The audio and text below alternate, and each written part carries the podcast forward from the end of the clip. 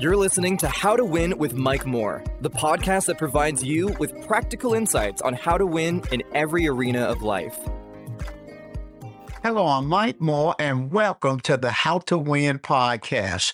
These podcasts are based off 2 Corinthians chapter 2, verse 14. It says, Now thanks be unto God who always causes us to triumph in Christ. I'm so happy to have you with us today. We're going to have a wonderful time today.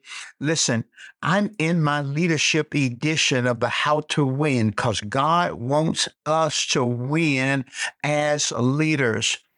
I believe that God has prepared me to help you whether you're have aspirations of being a leader. Maybe you're not a leader, but you have these aspirations of becoming a leader one day. I believe God has prepared me to help you. Maybe you're at a new leadership role. This is your first time leading. I want to help you. Or maybe you're an advanced, experienced leader. We can always grow, can't we? We can always grow in our leadership capacity. I want to help you. In this season of my life, God spoke to me and said, expect to coach and to mentor. I want to coach you. I want to I want to mentor you. And these leadership episodes are based off biblical principles. We believe that the word of God is the answer for leadership too. Now, I've been teaching a powerful series entitled Leading Yourself. Leading yourself is the first step to successfully leading other people. We're in the we're in this series, the third part of the series. There are four parts to the series. We covered part one, where we talked about personal or our self awareness. Then we covered the second part, where we talked about personal integrity. And now we're talking about personal discipline. And we're going to conclude this third part of the series, Leading Yourself personal discipline. This is our third and final lesson on this third part. In lesson one, we talked about commitment. In lesson two, we talked about distractions. We said that there are two character traits of self disciplined leaders we said that self disciplined leaders embrace the concept of commitment. That's why we did a whole episode on commitment. We also said that the second character trait of a self disciplined leader is that self disciplined leaders are not easily distracted. You've got to go back and listen to this last episode. We talked about distractions, and distractions are everywhere.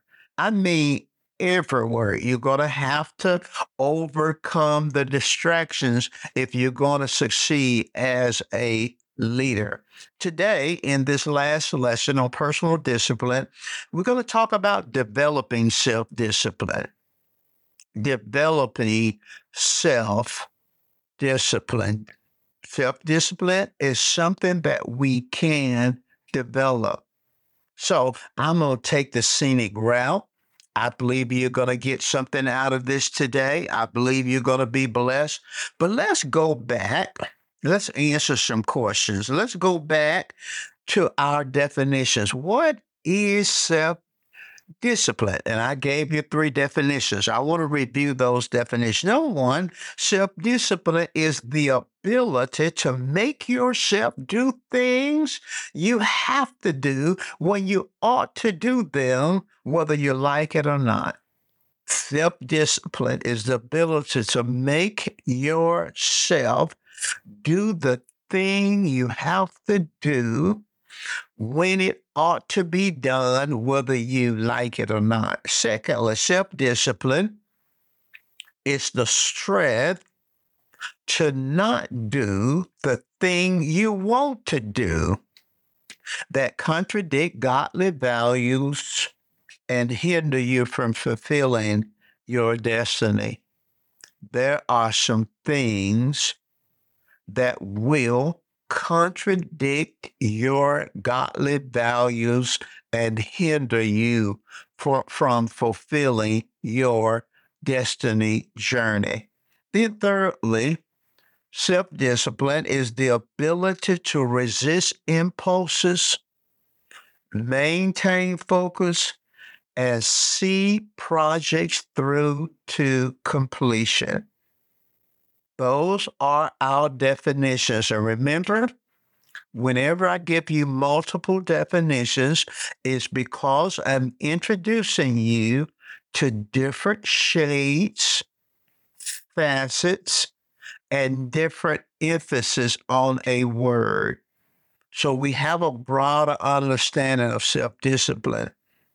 I didn't answer the question I did indirectly, but I didn't directly answer the question why is self discipline important?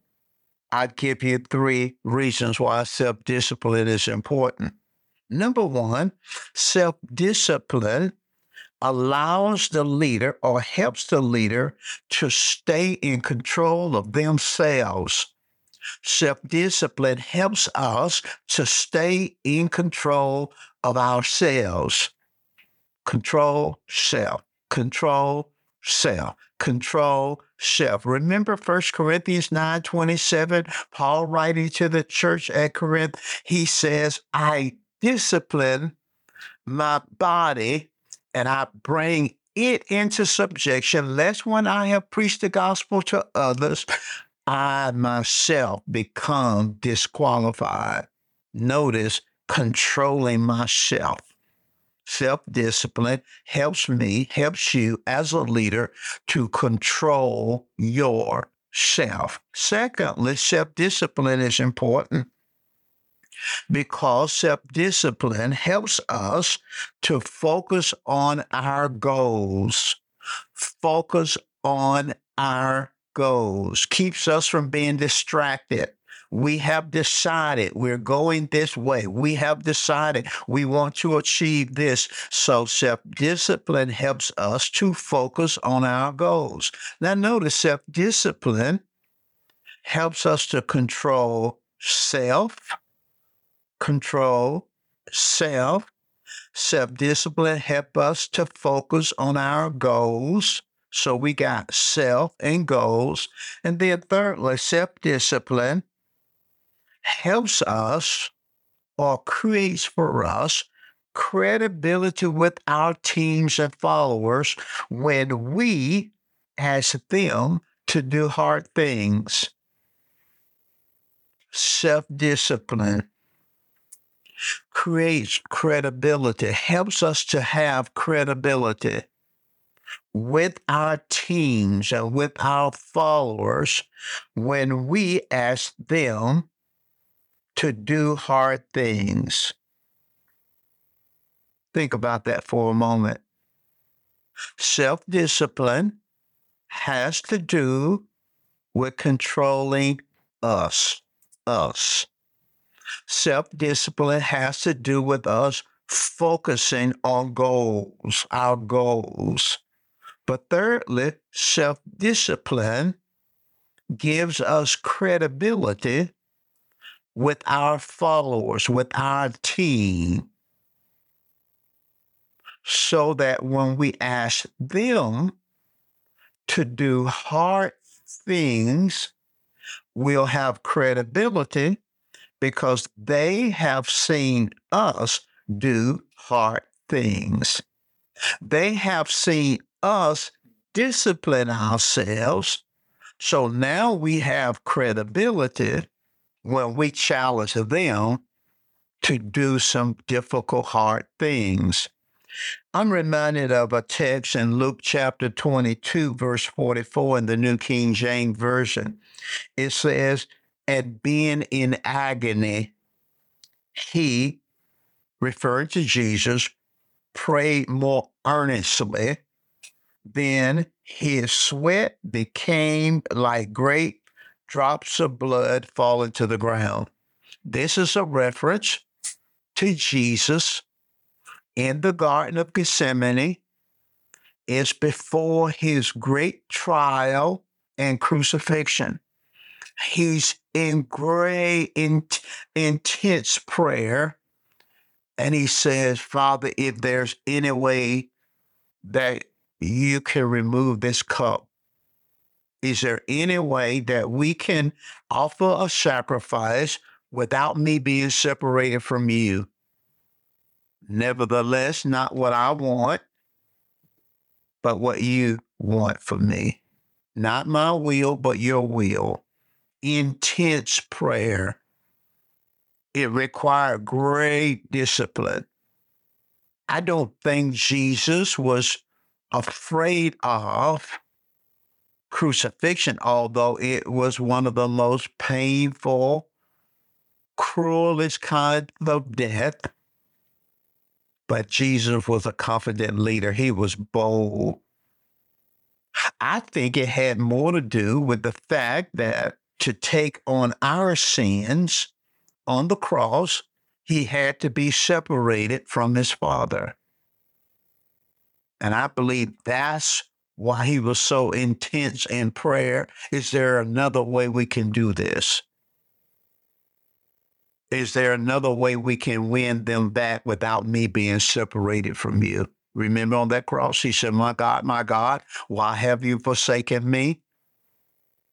The disciples were in that garden, even though they were falling asleep, and and but they remember, and I'm convinced that the Holy Spirit brought that back to their remembrance that intense time of prayer and uh, the trial and the crucifixion, I'm quite sure that the Holy Spirit brought back to the disciples consciousness after the resurrection what Jesus sacrificed, what he went through, the self discipline that he demonstrated.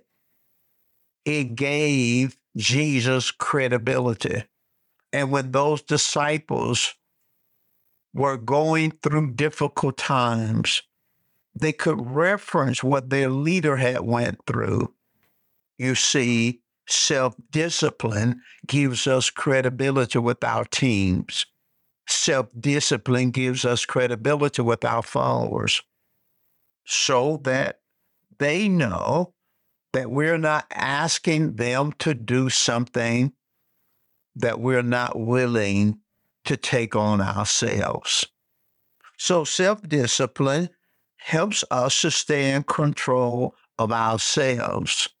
Self discipline helps us to focus on our goals. And then self discipline creates credibility for us with our teams, with our followers. Now, what areas what what are the areas successful leaders practice self-discipline? What areas? I want to give you a biblical text, and then I want to look at some of the areas that we must practice self-discipline. And your, your self-discipline can be developed, but I want us to look at a text. In Matthew 26, the 26th chapter, verses 49 through 51 in the New Living Translation. It says, So Judas came straight to Jesus. Greetings, Rabbi, he, he exclaimed, and gave him the kiss.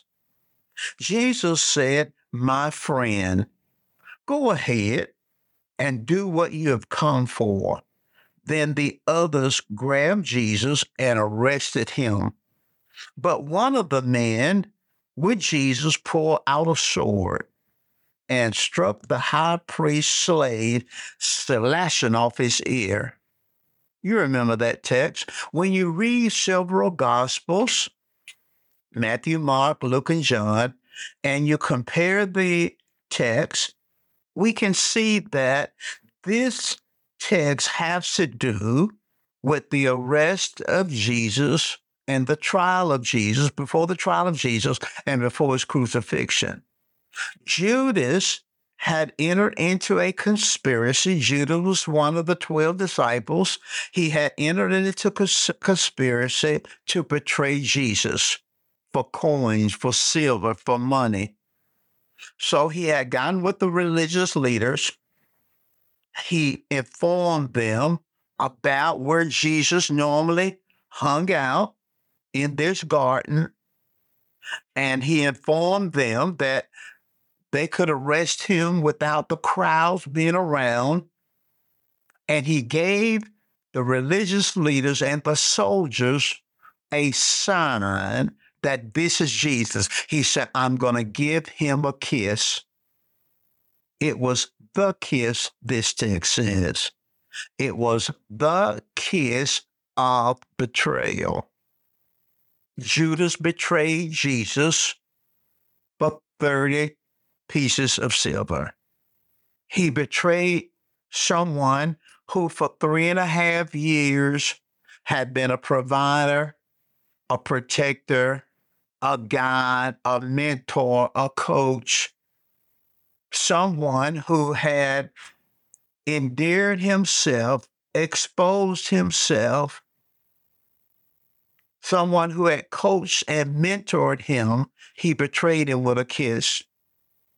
He came up to Jesus and he gave him a kiss, which was a greeting. It was a, a greeting that symbolizes friendship and closeness and warmth. He gave him a kiss, and Jesus responded with the words, friend. Think about that. Do what you came to do. They arrested Jesus, and being one of the disciples, and we know who that was because the scripture tells us it was Peter. He pulled out a sword, cut off the ear of one of the high priest servants, and Jesus rebuked Peter, said, Put up that sword. Those who live by the sword would die by the sword. He reprimanded Peter. He said, Peter, don't you realize I could call 12 legions of angels? And then he reached down, grabbed the ear that had been cut off, and placed it back on the servant's head and brought supernatural healing and a miracle of restoration to the man who had his ear amputated by a sword, healed him. Now, in this text, we find several things, and I want to add some things to the areas that successful leaders practice self discipline. Number one, self successful leaders practice self discipline in the control of their emotions. Their emotions. If you're going to be a successful leader, you have to practice controlling your emotions. We're emotional beings. We have a mind, emotion, and a will. God created us to have emotion, but He intended for us to manage our emotions and not our emotions manage us. So think about it. Here, Judas, one of the 12, he had been selected to the highest place in leadership under Jesus as an apostle. And here, this person that you've invested, selected, chosen, invested in betrays you with a kiss. What? Now follow me through empathy. What would you have felt if someone that you were very close to and you had supported and you had helped, they betrayed you with a kiss, a symbol of friendship?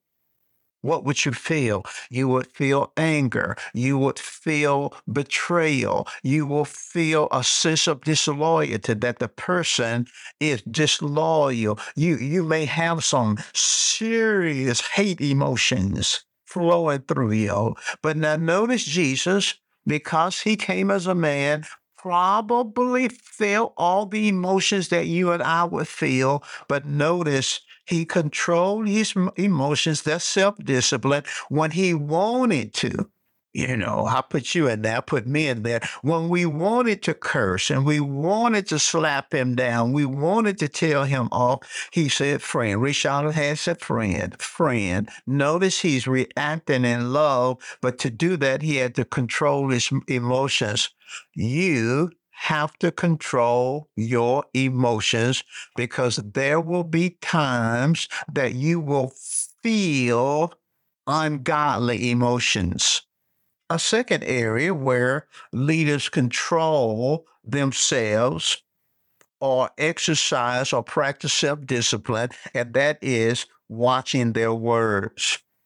Think about all the leaders we've seen. In fact, we could include ourselves. Think about all the times we've seen someone apologize for what they said. Oh, I'm I'm sorry for what I said. I didn't say it right, or that wasn't what I meant. There have been times I've said things, it wasn't the right way to say it. And maybe, you know, maybe you've said some things. That's where self-discipline come in. You can't say everything that comes to your mind. You just can't say it. So, so many people, leaders have lost their work, lost their job, lost their position lost their leadership stewardship because of words, saying the wrong thing. The wrong thing. So, great leaders practice self discipline and watching their words. Thirdly, restraining their reactions. Restraining their reactions. Practice restraining their reactions. Matthew 5 44 says that we're to love our enemies. Yes, enemies. Bless those who curse us. Yes, those who speak evil of us, we're to bless them. Do good to those who hate us. Wow. Those who hate you, we're to react by doing good to them. Pray for them that despitefully use you. That's reacting in love. Does disciplined leaders practice their reaction. Why? Because if Jesus cannot overcome you or beat you or win over you in your actions, he wants you to react wrong. You can become wrong when you were right. You were right and then reacted wrong and then you became wrong. Think about that for a minute. Number four, successful leaders practice self discipline and here are some practical areas. Now, they practice self discipline by sticking to their st- schedule. Sticking to their schedule. They have a schedule and they practice self discipline. They don't let requests guide them they prioritize their schedule and they stick to their schedule. You're never going to be successful as a leader if you don't have a schedule. And then, secondly, you won't be successful if you don't stick to your schedule. Now, there always some built-in flexibility, but you, it's a waste of time to create a schedule and then ignore it. There's another way that successful leaders practice self discipline, and that is the management of their money, managing your money. And that's on a personal side and a corporate side. And the truth of the matter is, if you're undisciplined in the management of your money in your personal life, guess what? When it comes to group leadership, where you're leading a group, Maybe you're a pastor, or maybe you're a leader of a ministry, or you have your own business. You won't manage money in a corporate way if you don't manage it in your personal life. Finance. Well, next to last, uh, uh, successful leaders practice self-discipline and maintaining their health. And I tell you, that's that's tough right there. Especially the older you get. I'm 68 never had a weight problem. But the long as I've aged, I have to watch my stomach. My daughter the other day patted me on my stomach because my stomach was sticking out there.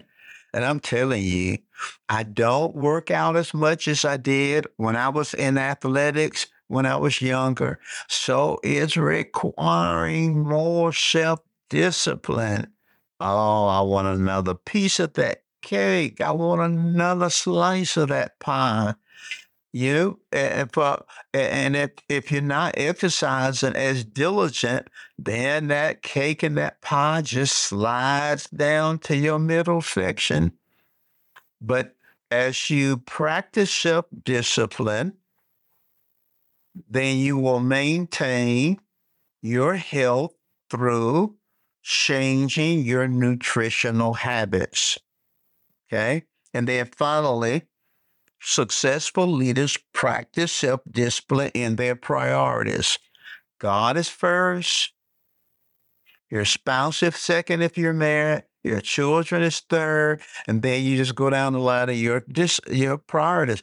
And I understand that if you're going to be successful in an integrated life, and we talked about that in our last episode, then you're going to have to practice self discipline in your priorities. Let everything be done decently in order. And it took me a few years to get a handle on. God wanted me to have an integrated life, and an abundant life is a full life. It's not just work, it's not just children it's not just your spouse, it's not just your career, but it's an integrated life where you're successful in all arenas of your life. And it requires some self discipline when it comes to your priorities. As I close this lesson and, and close this part, I want to mention the two solutions to self discipline. I believe that there are two solutions. And I know we could spend a long time on these, but I think we've covered enough territory in this area. I believe that there's a natural side to self discipline, a natural side. And I want to throw this out at you. Maybe you need a coach, C O A C H.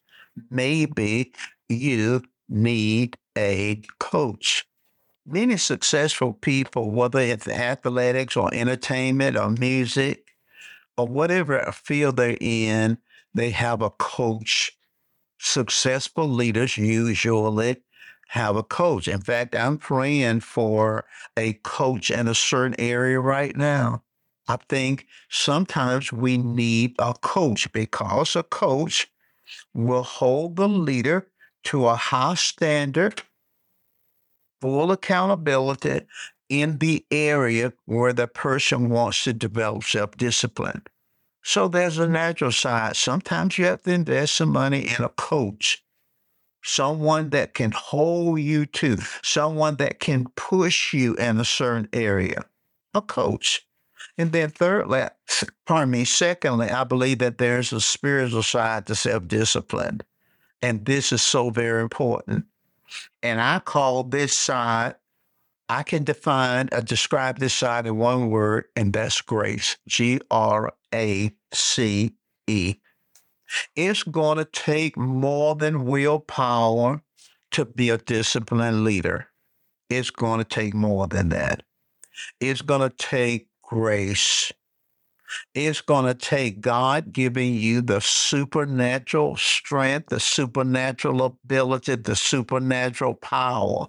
We talked about having the ability to do what you have to do when you have to do it, whether you like it or not. That's where you're going to have to ask God to give you grace. And then we talked about it is the the the uh, power uh, to resist impulses, maintain focus, see projects through. You need grace to do that. And we, we, we talked about it. It, it. it is the power to not do what you want to do that will hinder you from fulfilling your destiny, that will contradict your godly values. You need grace you need the Spirit of God to quicken His power in your life. You're never going to be successful as a leader and have an integrated life without the grace of God. James 4 6 says, listen at this, but he gives more grace. Therefore, he says, God resists the proud and he gives grace to the humble. Think about that. He gives grace. If you feel like you can do it on your own, you could be a successful leader. And there are many people who feel that they don't need God and they're and they're what the world calls successful and they don't believe in God, don't care about God, don't care about the word, don't care about church, don't even believe in that. And we call them successful. No, no, no.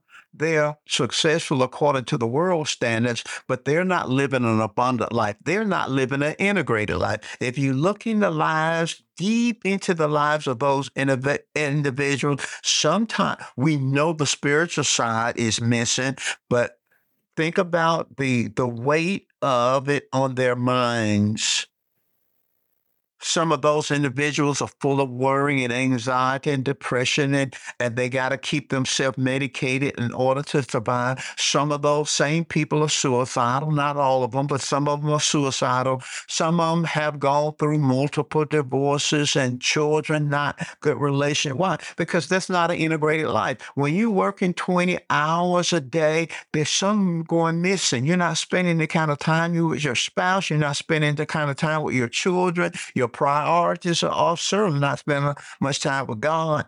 So it's not an integrated life. So sometimes you see these people, you think they're so successful, and they are in one area. Maybe their career, maybe they got money, maybe they have wealth, but that's not an integrated life. That's just, uh, in fact, I mentioned that workaholism is a symptom of an undisciplined life.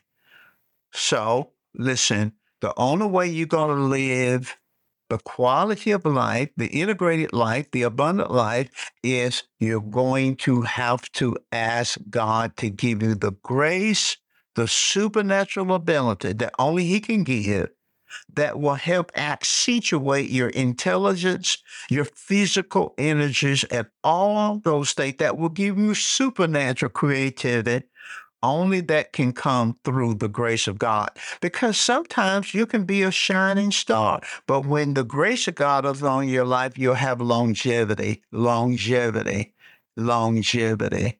Now, this conclude our third part of leading yourself. We're almost there. We have one more part. We've talked about personal self awareness. We talked about personal integrity. We talked about personal discipline or self discipline. The last part that we're going to begin in our next episode is personal growth. Successful leaders are growing people. They embrace the concept of growth, and we're going to talk about in that our next episode. Listen, I'm so glad you spent this time with me. Thank you for taking this journey of this leadership journey with me, and I'll see you next time in our next episode.